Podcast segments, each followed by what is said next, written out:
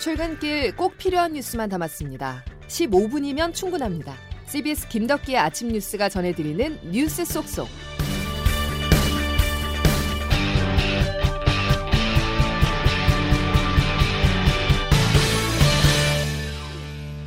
여러분 안녕하십니까? 8월 31일 김덕기 아침 뉴스입니다. 철군 시한을 하루 앞두고 미국 국방부가 아프가니스탄에서 미군 철수와 민간인 대피를 완료했다고 공식 발표했습니다. 2001년 9.11 테러로 촉발된 미국과 아프간 탈레반과의 20년 전쟁은 오늘부로 막을 내리게 됐는데요. 미국 워싱턴 연결하겠습니다.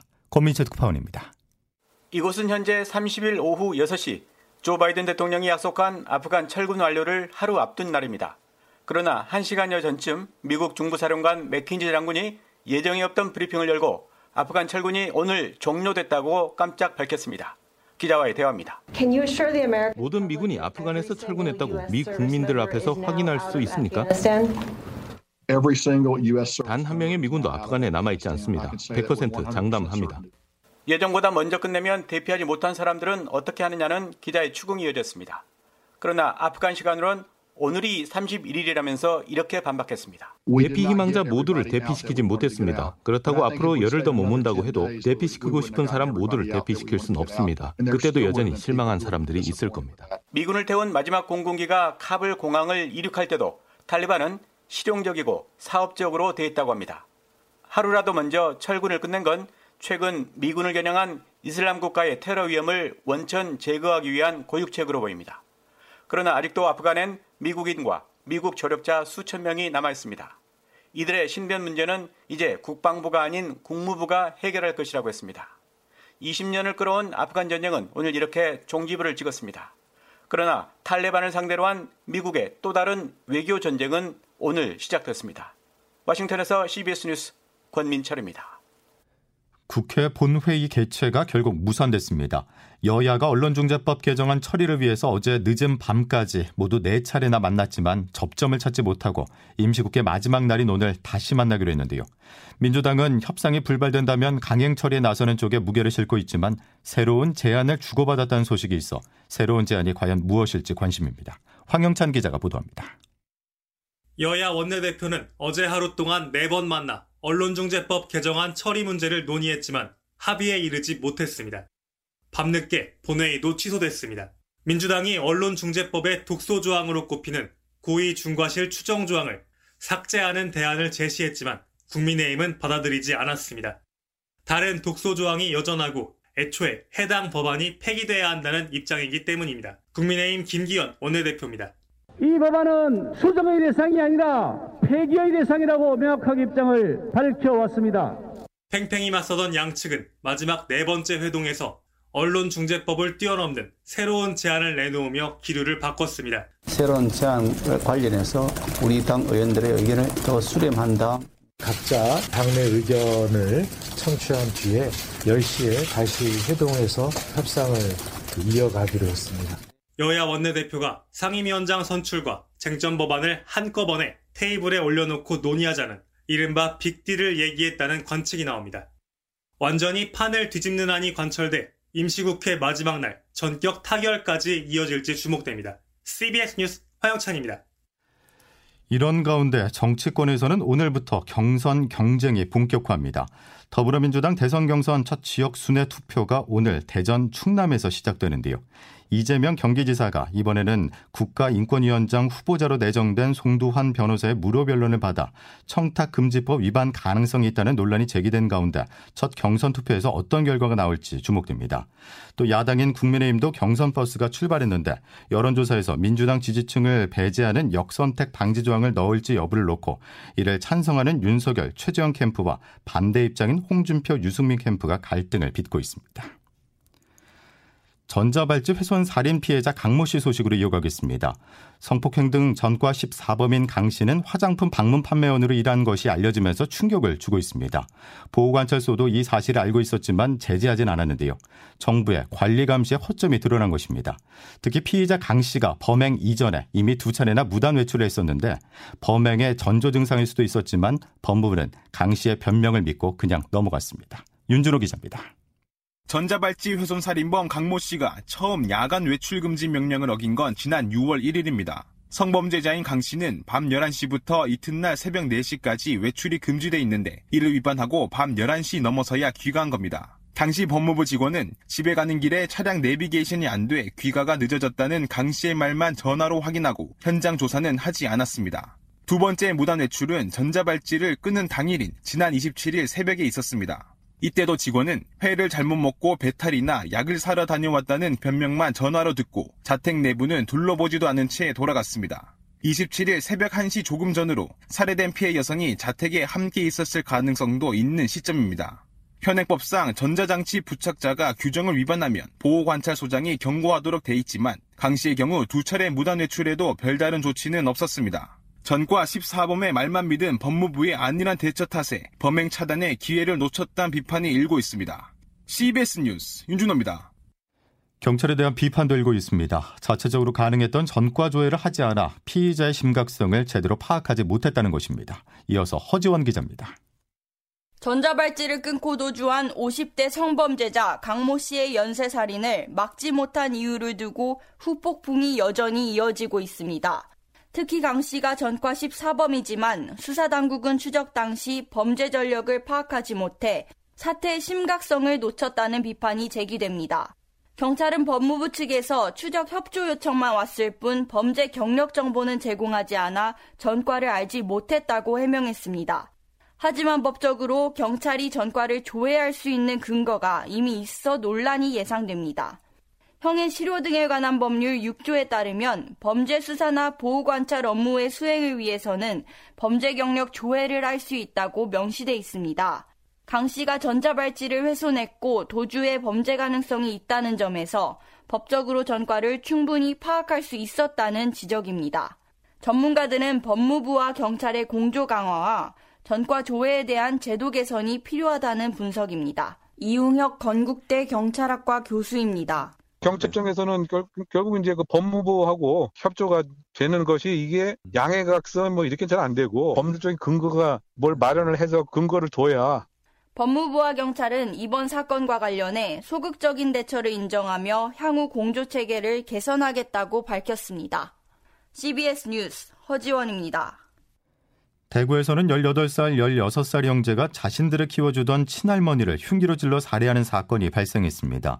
대구 서부경찰서는 존속 살해 혐의로 형제를 현장에서 붙잡았는데 할머니가 잔소리를 하고 심부름을 시켜 짜증이 나서 범행을 저질렀다고 진술한 것으로 알려졌습니다. 경찰은 이들 형제에게 구속영장을 신청할 방침이며 분노 조절 장애 등 정신 장애가 있는지 여부도 확인하고 있는 것으로 전해졌습니다. 국내 코로나19 상황도 살펴보고 있습니다. 그동안 예방접종 대상에서 제외됐었던 초등학교 6학년에서 고등학교 2학년 학생들과 임신부가 코로나 백신을 맞게 됩니다. 화이자나 모더나 백신과 같은 mRNA 백신이 사용될 전망입니다. 정석호 기자가 취재했습니다. 정부가 4분기부터는 12에서 17세까지 소아청소년과 임신부를 대상으로 코로나19 백신을 접종하겠다고 밝혔습니다. 현재 소아청소년과 임신부는 예방접종 대상에서 제외했는데 현재까지 안전성에 문제가 없는 것으로 연구됐고 세계 보건기구를 비롯해 해외에서도 접종을 권장하고 있어 접종 대상에 포함시킨 겁니다. 정은경 질병관리청장입니다.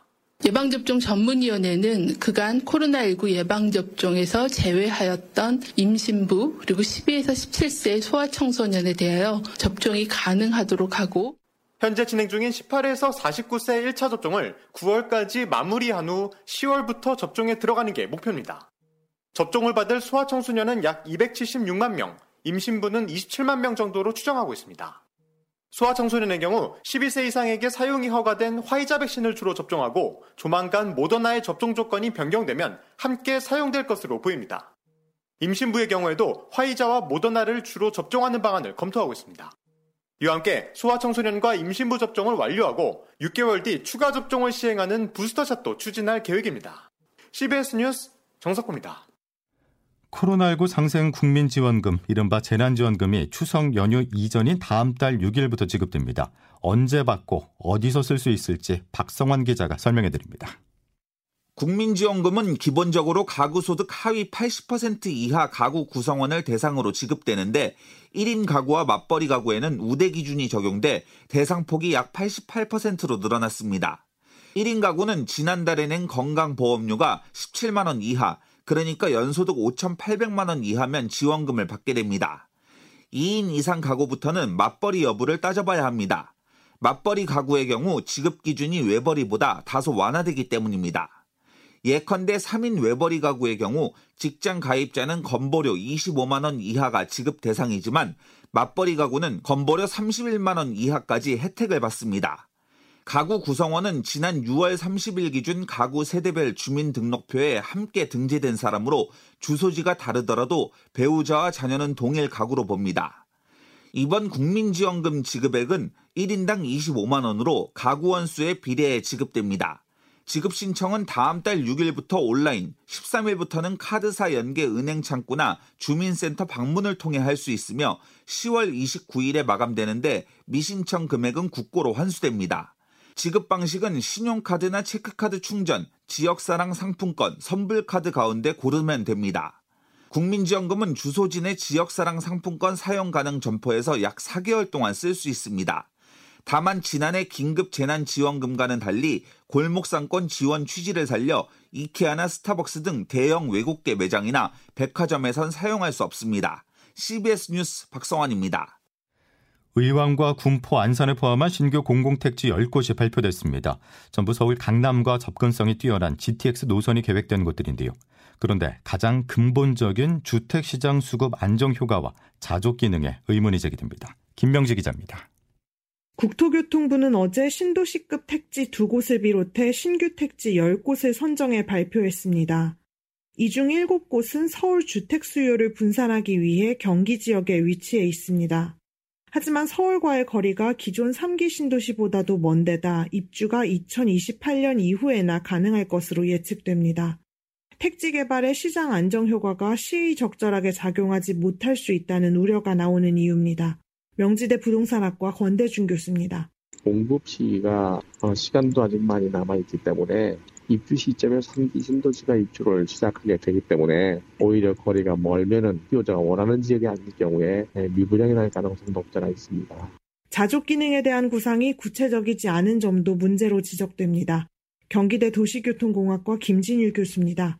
자족적인 공간이 되려면 어느 정도의 주택이 필요하고 어떤 밀도로 주거지를 개발해야 되냐 이렇게 순서가 들어가야 되는데 지금은 반대가 됐거든요. 주택 공급이 부족하다고 주택을 먼저 구상한 뒤 부가적으로 일자리 기능을 넣으려니 도시개발의 앞뒤가 바뀌어 버렸다는 설명입니다. CBS 뉴스 김명지입니다. 정부가 이 같은 계획을 발표하면서 GTX 주변 지역 집주인들이 매물을 걷어들이고 아파트 호가가 많게는 1, 2억씩 급등하는 등 일대 부동산 가격이 오를 조짐을 보이고 있습니다. 국토부는 신규 택지 발표 이후 토지 거래 허가 구역으로 지정되지 않은 지역에서 과열 현상이 나타난다면 추가 지정도 검토하겠다고 밝혔습니다. 김덕기 아침 뉴스 여러분 함께하고 계십니다. 자, 8월의 마지막 날인 오늘도 전국에 비 소식이 있습니다. 특히 충청과 경북에 집중된다는 소식인데요. 기상청 연결해 보죠. 김수진 기상 리포터. 네, 기상청입니다. 예, 비가 얼마나 많이 내릴까요? 네, 오늘부터 내일 모레까지 전국적으로 많은 비가 예상되고 있는 가운데 이 강한 비구름들 중심이 통과할 것으로 보이는 충청과 전북 경북 지역을 중심으로는 최고 200에서 250mm 이상의 큰 비가 쏟아질 것으로 전망됩니다. 벌써부터 산발적으로 약한 비나 빗방울이 떨어지는 곳이 있는데요. 이 비는 오늘 낮부터 전국 대부분 지역으로 확대돼서 모레까지 내렸다 그쳤다를 반복하겠습니다. 특히 경기 남부와 강원 남부 충청 지역은 오늘 오후부터 내일 오전 사이 전북과 경북 지역 지역은 내일 새벽부터 낮 사이에 돌풍과 벼락을 동반한 시간당 50에서 70mm 안팎의 매우 강한 집중호우가 쏟아지겠는데요. 일단 내일까지 충청도에 최고 250mm 이상, 경기 남부와 강원 남부, 경북 북부에 최고 200mm 이상의 큰 비가 쏟아지겠고 그밖에 중부와 전북 경북에 50에서 150, 전남 경남 10에서 60, 제주는 오늘 오후에 5에서 20mm 안팎의 소나기가 내리겠습니다. 날씨였습니다. 다시 한 번 더 전해드리지만 이번 비 충청과 경북 전북에 집중된다는 소식입니다. 게릴라성 호우도 예상돼서 최신 기상 정보 잘 확인하시기 바랍니다. 아침 뉴스 여기까지입니다. 고맙습니다.